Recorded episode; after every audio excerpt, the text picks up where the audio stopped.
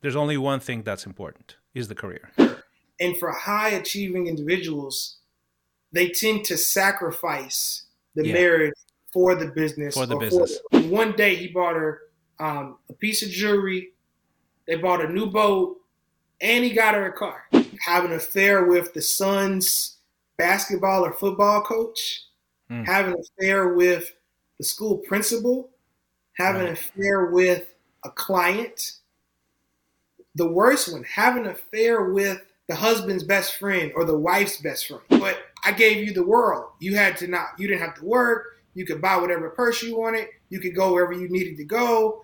You know, now it's my turn. He looks at his wife and he just grabs her hands and he goes, I get it now. So their revenue increased while oh, he's away to battle cancer. When the cancer subsided and he came back into the business, it was ten times stronger because they both now were able to run the business. But more importantly, he became a better leader. In this episode of Headspace, my friends, my brothers and sisters, you will enjoy an amazing conversation with an award-winning marriage counselor, Chris A. Matthews. We cover a variety of subjects and stories. He's an author of a bunch of books. He does amazing work. I'll put some links in the show notes. But before we do, please, please subscribe. If you're on a podcast, leave us a review, give us a star, spread the word.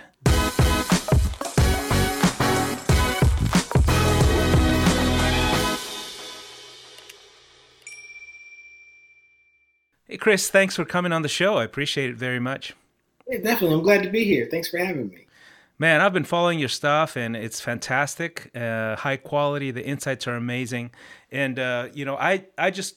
I'm very excited about getting into conversations about marriage, the importance of marriage, how crucial it is. Um, and specific, I have a specific question for you. I already told you what it was. But uh, can you give us a little bit of a background on how you got into this this field of, of marriage counseling first?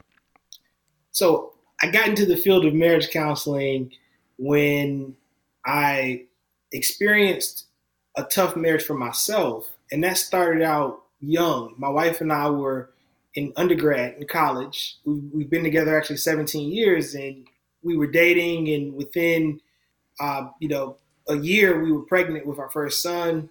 And I went to my school's university counseling center at the time and looked around, and there was no one in there that looked like me. There were no men, there were no persons of color. So I did what a lot of Christians do. I go to my pastor, and my pastor did a great job of supporting me through prayer and, and, and mentorship, but he wasn't a licensed trained therapist, so he didn't want to practice outside of his scope. Mm. But at the time, therapy wasn't as popular as it's starting to be now, so there wasn't a referral to a clinician. I then go home to my wife, a new baby, and I'm struggling. We're, we're, we're going through a tough time. There are arguments. There's threats to leave. At the time, we weren't established in our careers. We hadn't graduated yet. There was no employment, so money was tight. And we just figured it out the hard way. And that looked like reading different material. We we studied a lot of different programs. We did the, the Dare, the uh, Love Dare, Fireproof. Uh, we read John Gottman's books. We read Doctor Gary Chapman's Five Love Languages. And from this process, after about five years of just putting that work in, we look up one day and we're like, hey, we made it. And uh, I wanted to then go back to school and get a master's degree so I could help other couples that were young and new to marriage like myself and my wife were. And that's what got me into the field. Uh, you know what?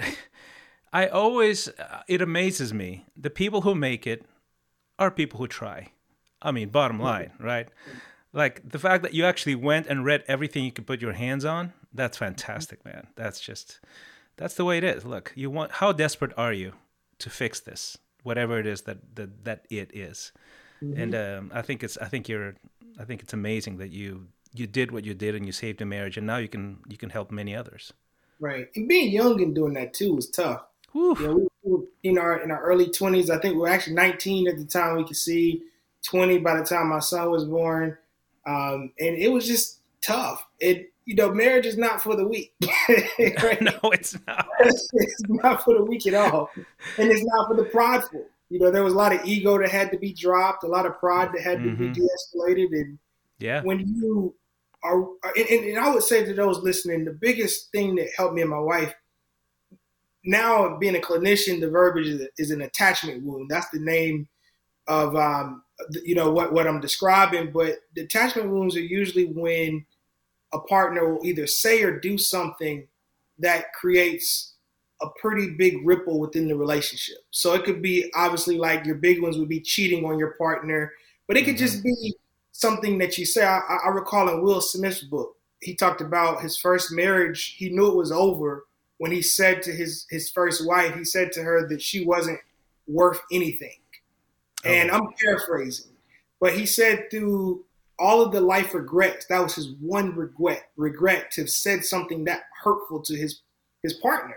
Oh and I just gosh, yeah. I'm so blessed and thankful. My wife and I, throughout our journey, we, we we didn't make it worse than what it already had to be. It's already tough being young and married, but we didn't say or do anything that could have just destroyed any hope of building on a foundation together.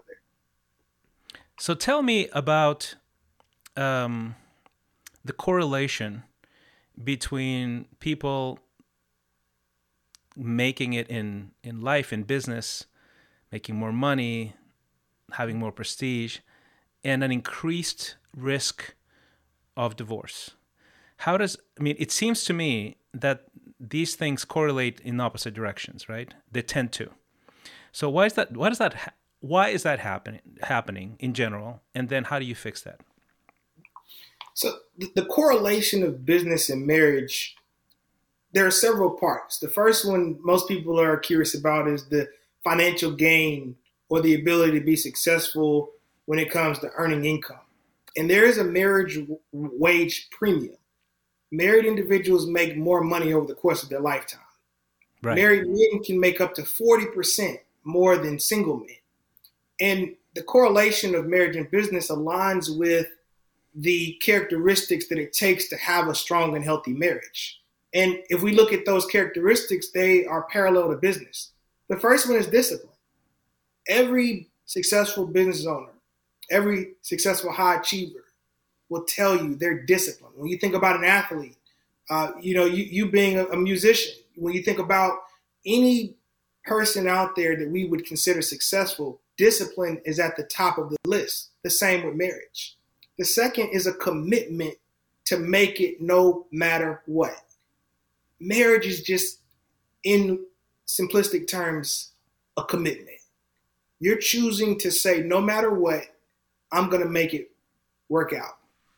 And those two fundamental pieces align in business and in marriage. So when you find people that can be successful in marriage, they're usually going to have that success transfer over to business. And if you are listening and have issues within your relationship, there's help. That's what counselors are for. When you think about a team of people you need to be successful, you have a publicist, you have someone helping you with your style potentially, you have someone helping you practice, you have a coach, you have a legal team, you have all these individuals that come together to help you become successful. And the same with marriage. Reach out to your spiritual leader, reach out to a counselor, reach out to people that have been happily married to obtain advice from those individuals. When you are willing to put those things together, discipline, commitment, and establish yourself with a good team of people, you're going to be successful in business and you'll be successful in marriage. So, so this is actually fascinating what you said, and I think it really makes sense. Look, if you have discipline, commitment, you you are you you you're married to the right person, and you're gonna you say we're gonna make this happen. That makes a lot of sense. Now, here's my trick question then. Okay. So if you're good, if basically what you're saying is, if you're good in marriage, you're going to be good in business, right? Your game is going to transfer over. How come so many people that are so good in business are terrible at marriage? So I think that the, the opposite, right? Because you said, usually you'll find someone that's great at business and then they can be, excuse me, someone that's good at marriage can be good at business, but why does the opposite not occur? And for high achieving individuals, they tend to sacrifice the yeah. marriage for the business. For the business. For the yeah. That's that's we, basically it, right? That's the simple answer is it. that, man, that's terrible. And it's true, you know, mm-hmm. like being someone myself, I'd never, I've never lived through a divorce, thank God, but I've lived through enough heartache and enough heartbreak on my way because I was hyper-focused, for example, on, on my career in my, in my early twenties, right? Oh my gosh, it was just, it's, it's not even a question what's important. There's only one thing that's important is the career, right? Then any romantic relationships, anything like that is secondary, gets in the way. You just sweep it aside and, and keep going. Right. But with marriage, it's different because you've already committed. You've committed to that person. You said, you're going to be the most important person in my life. Mm-hmm. So, it's e- well, well, to your point, it's easier to be good at marriage first and then be good at business. Right. Yeah, absolutely. Uh-huh. So what's the uh, what what are some important things couple can do to just keep their marriage healthy? Like I'm talking about not someone at the edge of divorce, like this is, you know, we don't know if we're going to make it, but someone who's, you know, in the middle somewhere, right? Like we're we're okay, but not flourishing right now, and there's things in the way. So the National Marriage Project, which is an institution based out of the University of Virginia, they did some research around date nights and spending quality time with your partner. And they found that when surveying wives, ninety-one percent of wives stated they had a high quality marriage. And the correlation was they had significant time with their partner that was meaningful and intentional at least one time a week. So spending intentional time by way of a date night, or I like to have a date day. I don't think a night's enough once a week. I think you need to just schedule an opportunity to be with your partner. And I and I recently posted an article that I wrote on LinkedIn, and the title was "The Most Important Staff Meeting of the Week is Date Night." When you look at running your marriage like a business, that time, you have to put the work and time into your business the same way you do your marriage. So if you are wanting to sustain a healthy, happy marriage, put the time in and be intentional about doing that. And a date night is an easy way to do that. The same study, men were surveyed, and men that spent intentional time with their wives once a week reported three times more gratifying intimate experiences with their partner. So quality time and intentional time is the number one thing that all married people can do to keep that marriage strong and healthy. That's amazing. I mean, that's simple, simple enough, right? Like you go, you know what? I can fix that one thing. Everything else is downstream. That's fantastic. Yeah. And, and you think about what the whole goal of a relationship is, right? Like the marriage should be an enhancer, right? The marriage should be something that adds more than what it takes away to your life. I tell couples when I do premarital counseling, if your partner is not going to add more than what they're going to take, mm-hmm. then you're better off by yourself. Yeah. So we don't want the marriage to be the thing that we put all our eggs in one basket for. We need to be happy outside of a marriage. Two positive people can create a positive marriage. And you're constantly changing. We're all constantly changing. Your marriage is constantly changing. The same way you update your cell phone, the same way you charge your phone at night, you have to charge that marriage daily. You have to update that marriage daily. And we can't do that if we don't spend time together. And yeah. my wife and I, we we don't just preach this thing, preach this stuff. We we, we actually practice it. Mm-hmm. We have a date day once a week. Once a month, we have a, a, a sitter come in. We have three children. Our sitter comes in once a month, and we pre-plan. Up until February, we have the sitter weekends already scheduled. And we do a date weekend once a month. In those moments, we're able to reconnect. Then once a year, we go on a trip together, usually out of the country. So that plan is established twelve months in advance. When you look at your business, you're putting together things on the calendar. You have to run your marriage the same way. And a lot of times people will say they want spontaneity. Structure structure breeds spontaneity. The spontaneity yeah. comes by knowing I have that isolated time with my partner. I don't have to rush. I don't have to feel like I have to move something else around in the schedule. It's part of the schedule. Yeah, I, I feel the same way. And, and actually, I don't remember the last time. I don't remember the last time I've missed a date night with my mm. wife. I just don't. It's been years, basically. Every week, man. Every single week. Sometimes more than once a week. So, right. so, uh, but, uh, but you're absolutely right, and it's it's it's just intentionality. That's what you're saying. Mm-hmm. Look, if you're intentional, it's going to be fine, right? Yeah. The Let me ask you this: um, you've you've worked with people that are specifically sort of high achievers, people that are probably super busy, super ambitious, sometimes compli- complicated, right? Mm-hmm. Um, the ego is usually pretty high, that sort of stuff, right? Tell tell us. I mean, don't like rat them out, but tell us some stories. Examples of the stuff that you've witnessed. And the reason I ask is not to pry, but really to illustrate. This is where it can go, you know, if you let, if you don't pay attention. And so some of the stories that come to mind, th- there was a, a couple that were going through life transition. He was a, a N B A basketball player, and he had played in the league for twelve years. His wife and him met in college.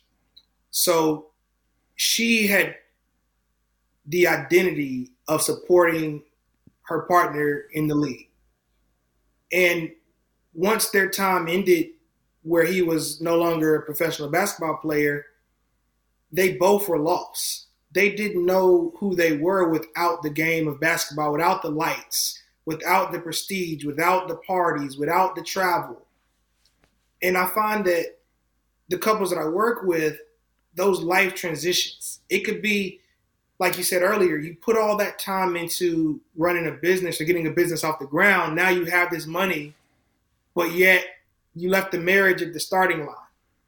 So those stories are the same. And even couples who are now transitioning into being empty nesters, the children are going off. Yep. You find that same storyline. And when you talk about egos, it becomes a finger-pointing contest. The first, like in the first example, the wife, she felt entitled. Like, hey, I supported your twelve, thirteen-year career. Now it's my turn. And then he felt entitled. The ego was, but I gave you the world. You had to not. You didn't have to work. You could buy whatever purse you wanted. You could go wherever you needed to go. You know, now it's my turn to live. I was the one shooting those jump shots. Right. Yeah, yeah, yeah. Absolutely. So, so, you know, when you talk about ego, it's usually a power struggle. And in marriage, you're going to have those power struggles.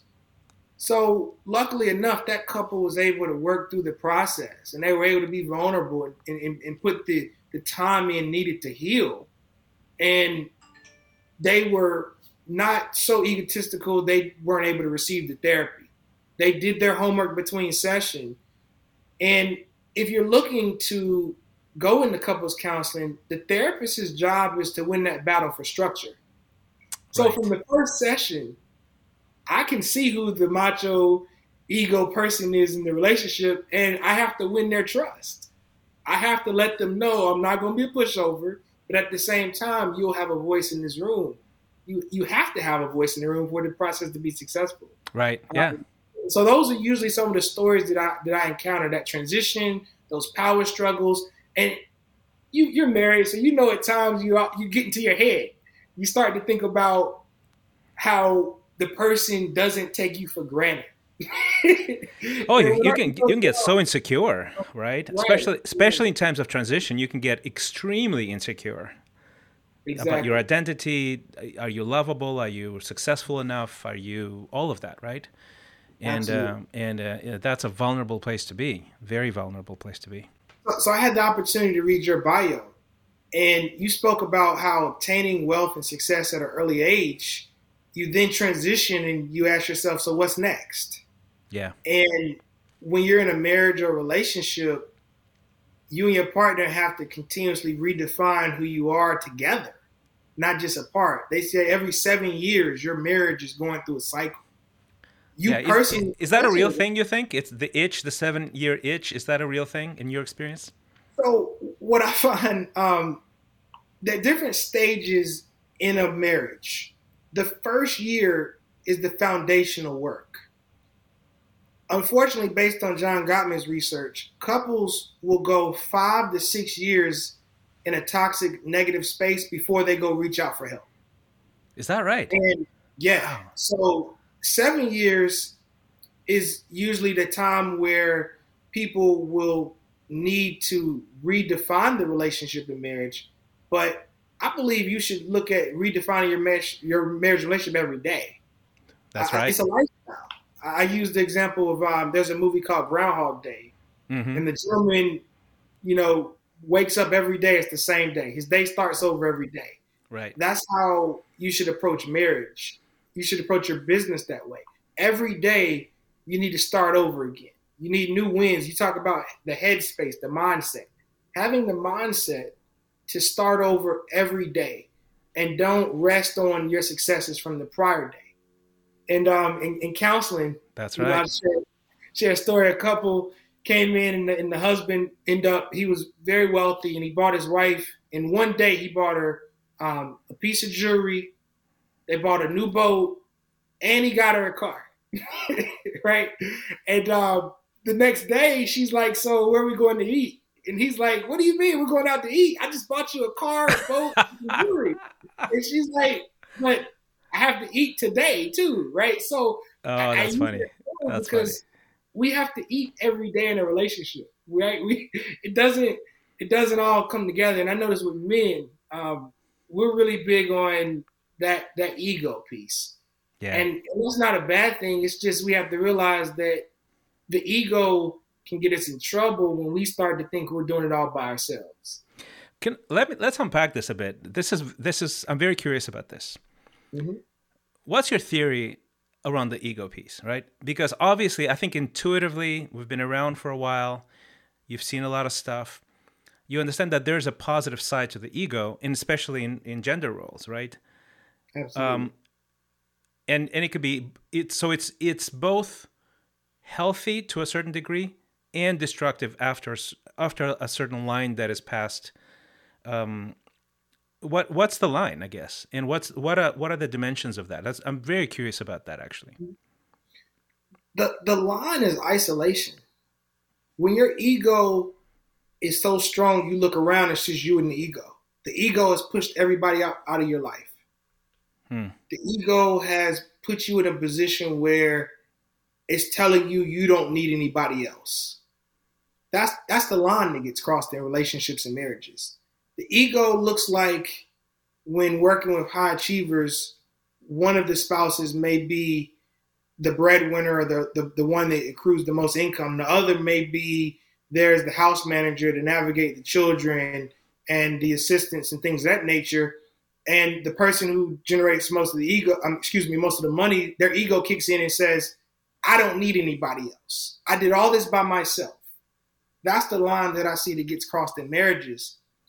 To avoid that line being crossed, I strongly believe we have to be servant leaders and we have to be in touch with our spirituality.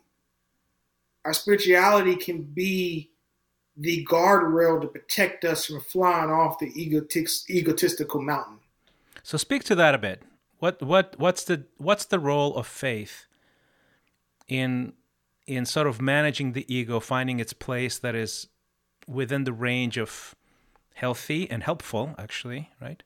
Mm-hmm. Um, And I guess the question, maybe it's somewhat related to sort of this ongoing conversation about masculinity and what is toxic masculinity and is all masculinity toxic or not? So I'm, you know, I, I may get pushed back for saying this. I, I don't believe that masculinity is toxic. I, I don't like that term. I believe masculinity is something that is beautiful. It's something that should be celebrated. I think it's something that gets a bad rap. I believe you have toxicity and toxic people, but we don't need to attach that anymore to masculinity. Uh, masculinity is in correlation to, I believe, strength, confidence. When we think about the ego, I believe it becomes toxic once again when it isolates you from people. It isolates you from your higher power or from your spirituality. Because when we take time to sit down in prayer and meditate, we're connecting to something that's greater than ourselves. Maybe vibing off of you, your your ego, your strength, your masculinity is given to you so that you serve. Mm-hmm. And within a framework of serving and sort of a framework of submission to a higher power, um, it works. It's a blessing, right? The minute you start disconnecting yourself from both submission, you know, and humility, and from service, uh, masculinity can become start crossing into toxicity very easily, right? Absolutely, absolutely. Yeah. And you know, we we hear a lot about toxic masculinity, and that's a buzzword and term now. Mm-hmm. So, in my program, when I was studying to become a marriage and family therapist, we as M F Ts, marriage and family therapists for short, look at the feminist movement. We look at masculine and feminine energies. That's a part of our educational journey. And to understand that men and women and feminine energies, and those energies don't correlate with gender all the time. And what I mean by that is you can, for example, look at a couple that are arguing. The person who is defensive, the person who is attempting to overpower the conversation or be more aggressive or heightened may, in that moment, exhibit a higher level of masculine energy. Uh-huh. And when you meet masculine energy with masculine energy, because it's needed, if someone comes into your home right now and you have to jump into the role of protector, yeah, of your family, that's where masculine energy needs to take its place. Mm-hmm. That's right. So, so masculine energy isn't something that doesn't have a place. It's when you don't have the offset of the masculine energy. Because if your partner is exhibiting that same level of energy and you meet that energy with masculine energy, you're going to be clashing. That's where arguments come in. Hmm. So I think about the gas pedal and the brake pedal, right? If yeah. masculine energy is the gas pedal, then let's allow feminine energy be the brake pedal. We need both to run the car. Mm-hmm. Oh, that's that's very that's a very good. The imagery works for guys, especially gas pedal, right?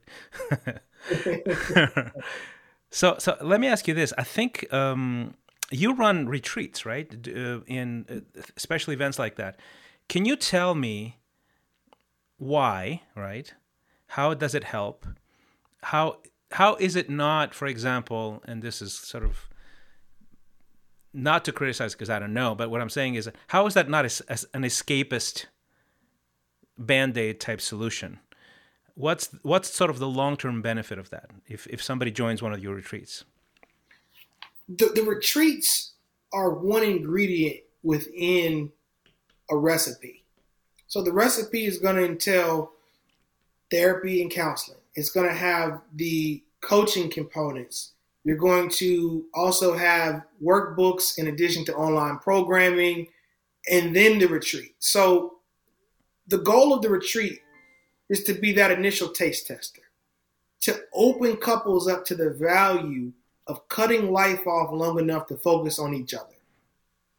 Because the retreats are hosted by myself, who's a licensed clinician and relationship coach, I'm going to also connect with other therapists and provide resources to coaches within your area. So wherever you come from, the goal of the retreat isn't to just be the silver bullet that fixes everything.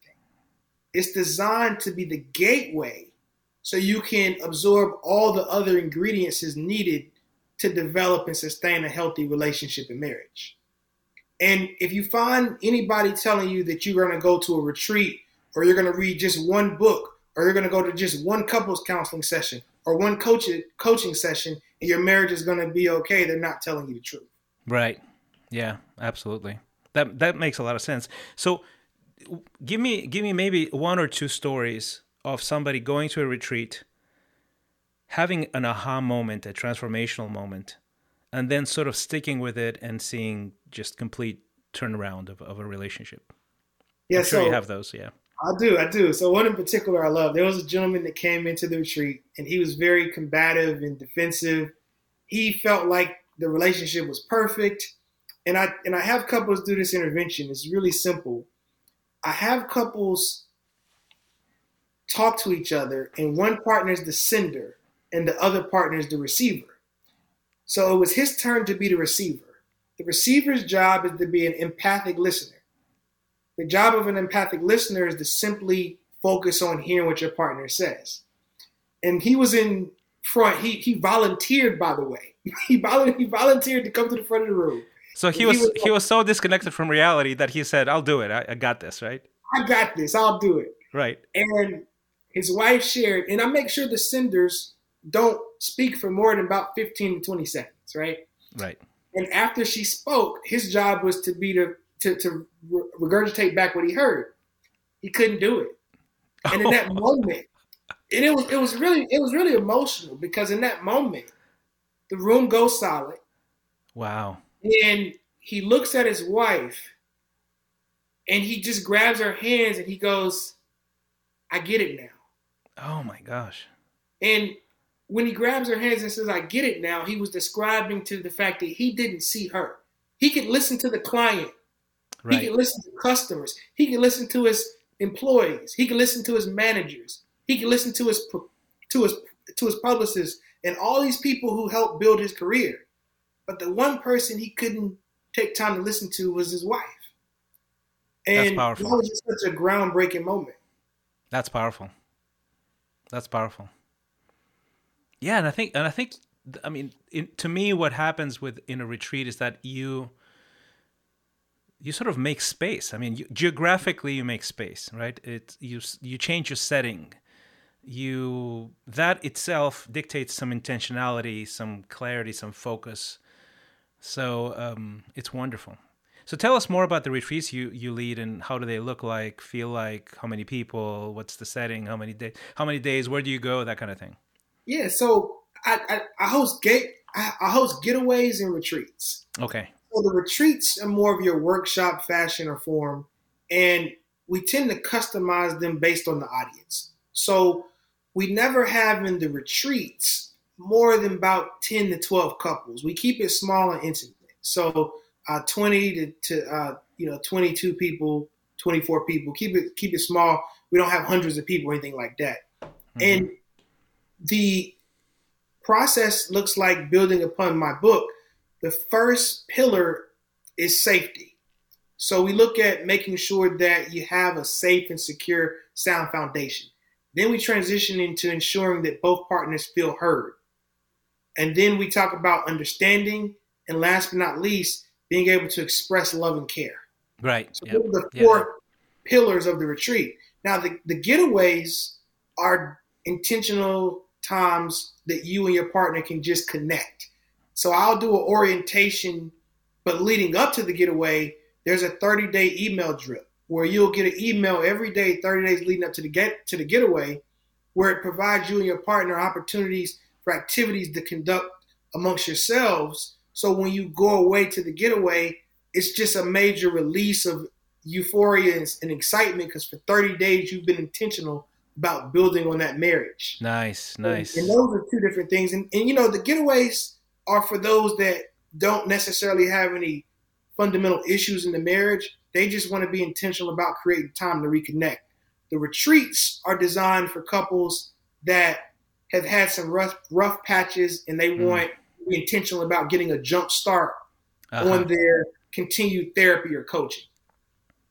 That makes sense. So, so the getaways are maintenance, right? Right. Yes. The retreats are damage control, I guess, right? Yeah. Well, the initiation, we call it crisis management. So whenever you come into counseling or therapy, you're on fire. Usually there's been an issue. There was a major blow up, or there was ongoing days, weeks, sometimes, unfortunately, years where you were in a bad space.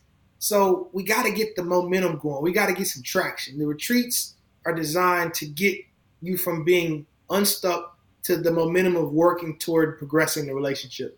And sometimes the retreats are designed to determine if you still are willing to put the work into the relationship. And and that can be disheartening to, yeah. to find the couples give up on the relationship. It's usually one wants to stay and work on it, and then there's another one that's just checked out. So can you tell? Yeah. Like, do you, do you have a sense of when you see somebody at a at a let's say at a retreat, right? Obviously, mm-hmm. you're you're expecting pe- to pe- to see people in a in a bad sh- in bad shape, right? Do you have any? I mean, obviously, you can. I'm sure you can be mistaken. Anybody who's an expert in people, it's people are complicated. But are there are there signs or things that you go, oh man, this is not looking good? Absolutely, and I cite a lot of John Gottman's work. Doctor John Gottman, based out of Seattle, he's been around for going on, I want to say forty plus years as the, the top researcher in the field of marriage and relationships in, in the country, you know, maybe even the world. And he talks about the four horsemen.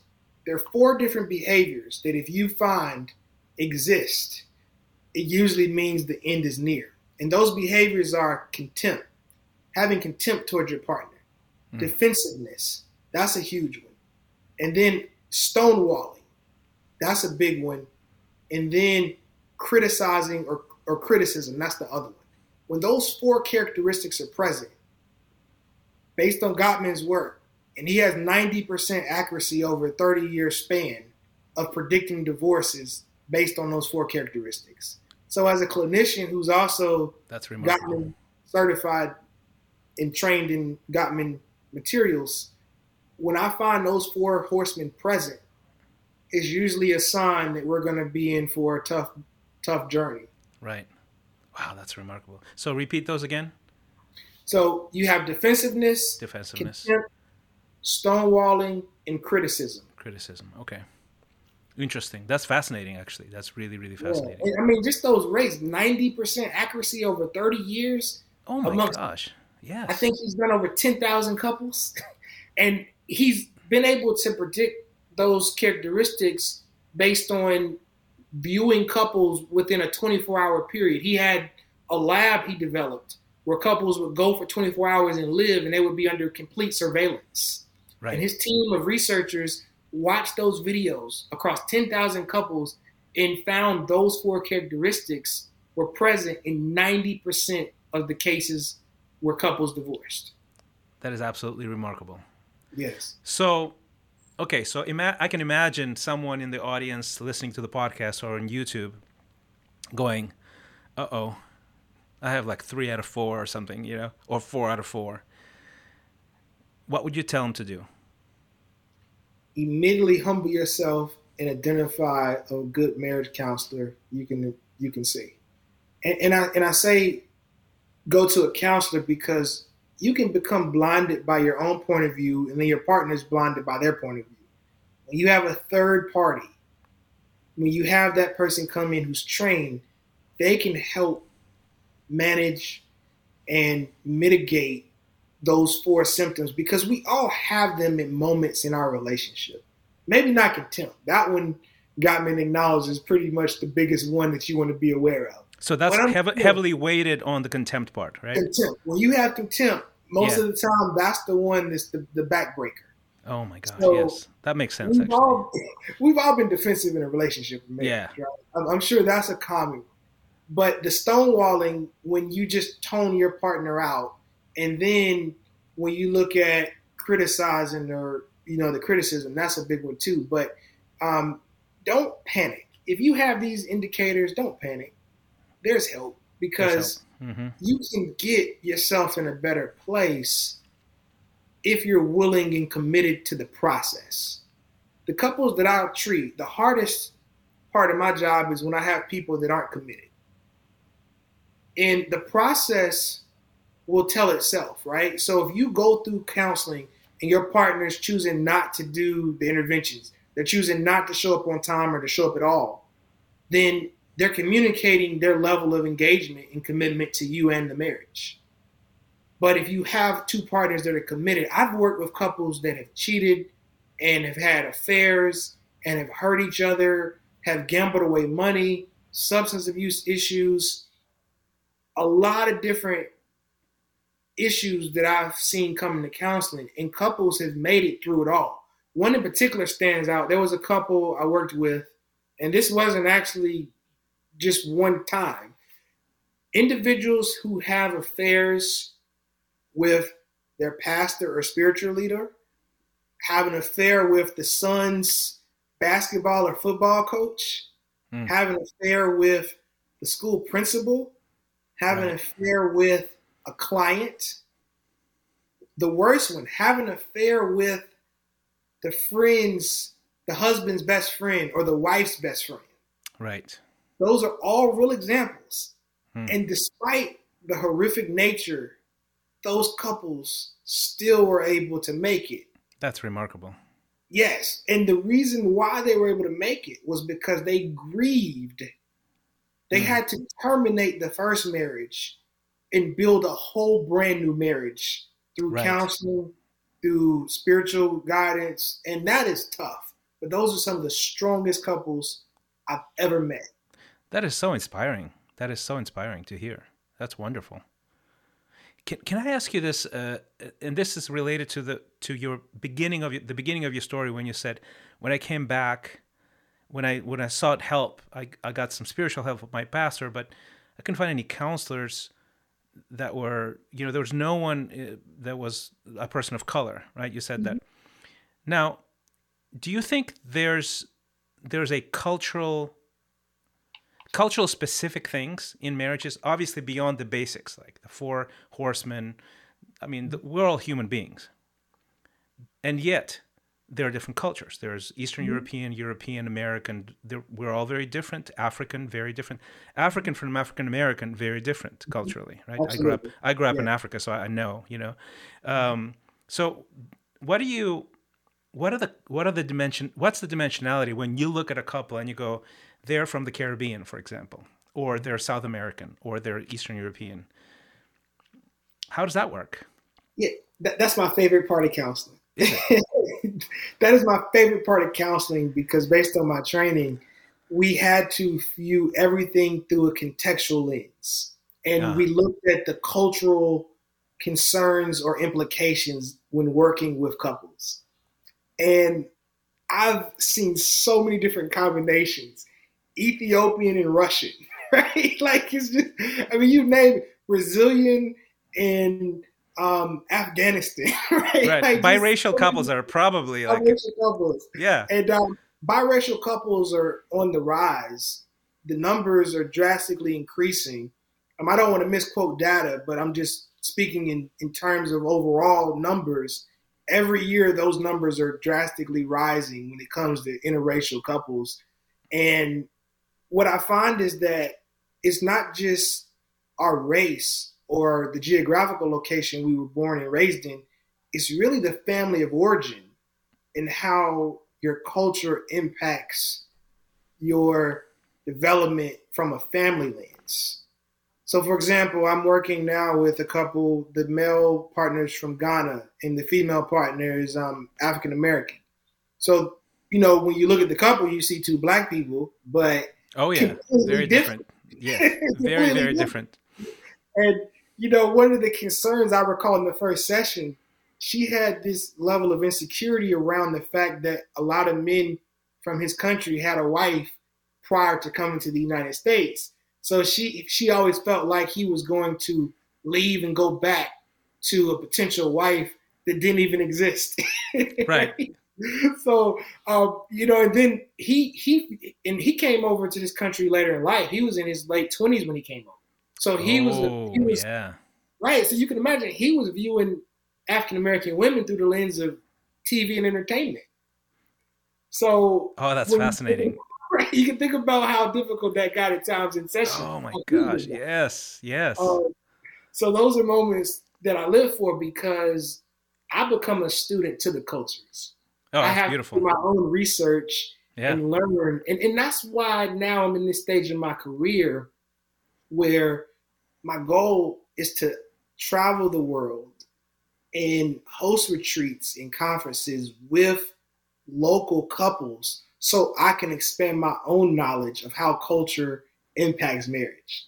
Okay, so and if, you're li- if you're listening to this and you're doing something internationally, call Uh, Chris Matthews, and he, he, he I love it. That's fantastic. That's awesome. Yeah. I have a, I have a I have a, a friend couple who are both African, and one um, was from Nigeria, the other one's from Ghana. Between Nigeria and Ghana, very, very different cultures, expectations, yeah. parents, layers, like even sort of the the, the rituals of of, mm-hmm. of courting. Uh, they told me stories. They were unbelievable and fun, the stories mm-hmm. that I heard from them.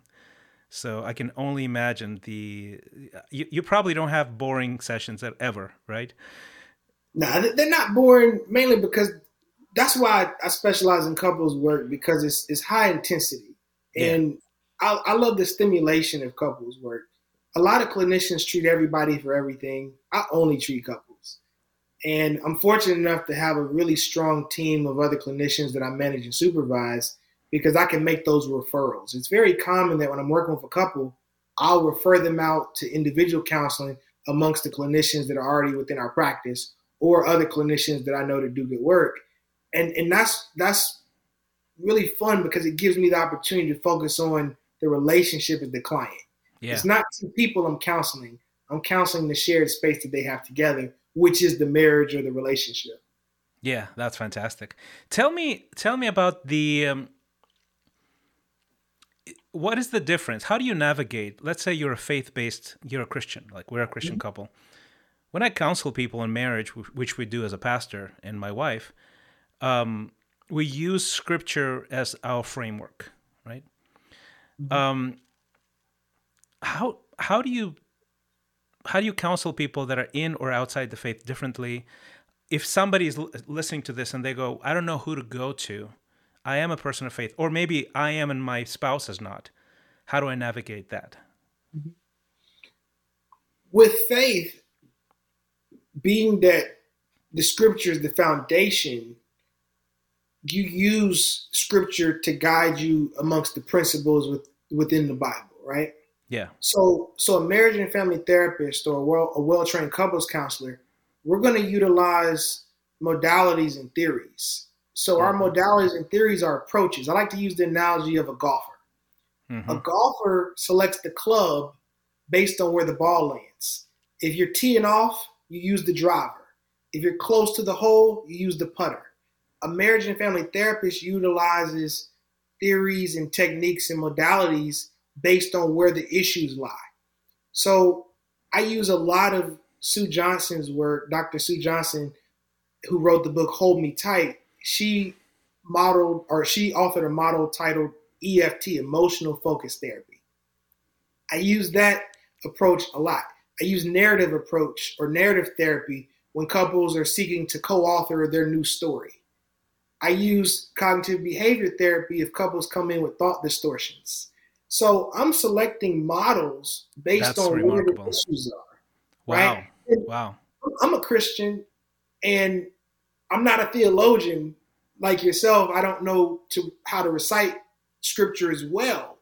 But I open up my therapy room to hold all what that all of what that client needs to bring in. So if a couple wants to pray before a session, I'm open to that. I've had couples ask me, Chris, can we pray before a session so God can come in and touch us all?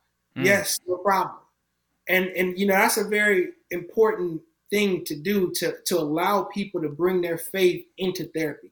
Therapy is not designed to separate you from your faith. It's designed to just be another ingredient to your faith. Yeah, that makes a lot of sense. Look, before we circle, I want to ask about what you're, what you're excited about, your new projects, what the future holds for Chris Matthews, the International Man of Marriage.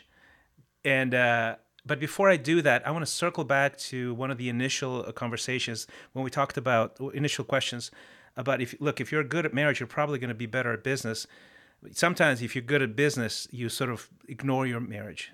You have the skills to make it work, but you ignore your marriage. Do you have any stories of um, of couples fine-tuning, fixing, really red- rededicating themselves to each other in marriage, and that sort of propelling the careers and the and the achievements of those people uh, to a to a level that they previously didn't even have? And the reason I ask is because I feel like my marriage propels me. Right, um, I I I devoted years and a lot of intentionality to building my marriage as the very core. It's the most important thing in my life besides God, And what I've noticed is that it made me into a better entrepreneur, investor, uh, pastor, everything, right? It's I cannot imagine the things that I was able to do um, in professionally, having having the ability even to do those things without Deb and be, without our partnership together. And obviously, some of these things we started together, so we literally were co-founders of things, right? But just on a marriage level, uh, my my marriage to Deb has been transformative for me professionally. Can you do you have any stories that illustrate that that thing that I'm talking about? And so there was a story in particular where one partner, he owned several different restaurants, and his wife was a stay-at-home mom at the time. And this gentleman who run, ran these restaurants, he he got sick and was actually diagnosed with, with cancer. And he had to go through chemotherapy. And prior to going through chemotherapy, they both were in a rough place in the marriage already. So they're in counseling, and this man is going through chemotherapy. And from that process of marriage, his wife, and you'll love this because biblically speaking, we talk about one partner, the female partner, being the helpmate. So his wife stepped in as the helpmate. But what we learned through that process, she was just as strong, if not stronger than he was, as the helpmate. Oh. She was able to step up to the plate because she had observed how he ran those restaurants. She stepped into the leadership role. So the business didn't miss a beat. Oh, that's remarkable. And come to find out, the employees and staff actually liked her more than they liked him. So their revenue increased while oh, he stayed away to battle cancer. When the cancer subsided and he came back into the business, it was ten times stronger because they both now were able to run the business. But more importantly, he became a better leader because of the humility and the grace that overwhelmed him. Because going into the process, we had a session that was very volatile, not volatile physically, but just he had said some very horrific, mean things to her. He had prophesied that the business was going to fail and she wasn't going to be good enough and everything was going to crumble. And after he began to witness and see her growth, he obviously apologized, but the apology wasn't just, "I'm sorry." To see this man with tears down his face and acknowledging that he wasn't, in his mind, worthy of her. He said, "I'm not even worthy to be with someone wow. that's strong," because she had to endure all of those negative com- comments. She had to endure all that doubt, and she still was strong enough to not only prove him wrong, per se, but she didn't kick him while he was down. Oh, that's fantastic.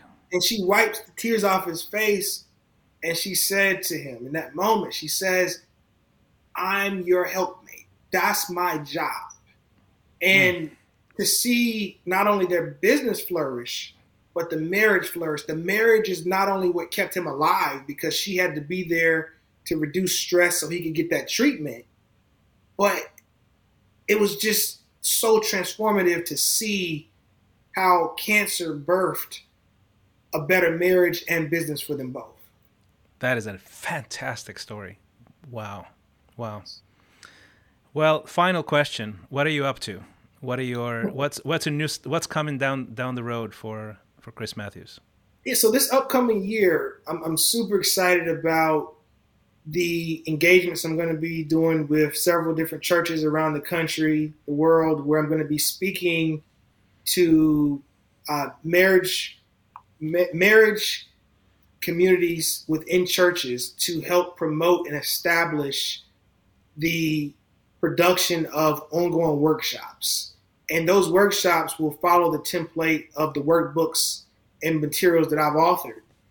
And in addition to working with the churches, I'm also going to be presenting at several different conferences and seeking out additional opportunities to come into organizations and speak. And the goal is just to promote the new book as well that I have coming out and help as many marriages as possible. The new book is titled Out of Order. a young man's journey from marriage underdog to marriage expert. Yeah, that's it goes right. into a lot of the story that my wife and I encountered when it comes to having a healthy marriage earlier on in life. And each chapter has an underdog principle. I'm also highlighting that high achievers can overcome being underdogs when we put the intentionality toward the marriage. So speaking, promoting the new book, and helping churches establish strong marital ministries are the three big things that I'm going to be doing this upcoming year. Fantastic. Well, you have been a blessing and a treat to speak to, get to know. Thank you. Thank you very, very much. Uh, the insights were remarkable. Um, guys, uh, follow Chris Matthews. What's the is, is there a U R L that you can give us? I'll, I'll add so, it to the uh, to the notes as well. Chris A Matthews dot com. It's my Boom. name. Um, mm-hmm. Keep it simple. Several years ago, um, twenty years ago, my dad bought that U R L for me. He did? Yeah. He said, I, I found your name, Chris A Matthews dot com. And, you know, he bought it. He was like, you're going to need this one day. And sure enough. That's a good dad right there. That's fantastic. Dad, right? Yeah. As spelled too. C H R I S A Matthews with two T's, M A T T H E W S. And that's my handle on social media as well, Chris A. Matthews underscore for um, Instagram, LinkedIn. All, all of the social content, uh, Chris A. Matthews. Thanks, my friend. Uh, we'll definitely be following you. I'll be following you. You're a good man, uh, doing good work. And um, I hope your year just explodes into uh, just transformation for marriages all over the world. Thank you. Appreciate that.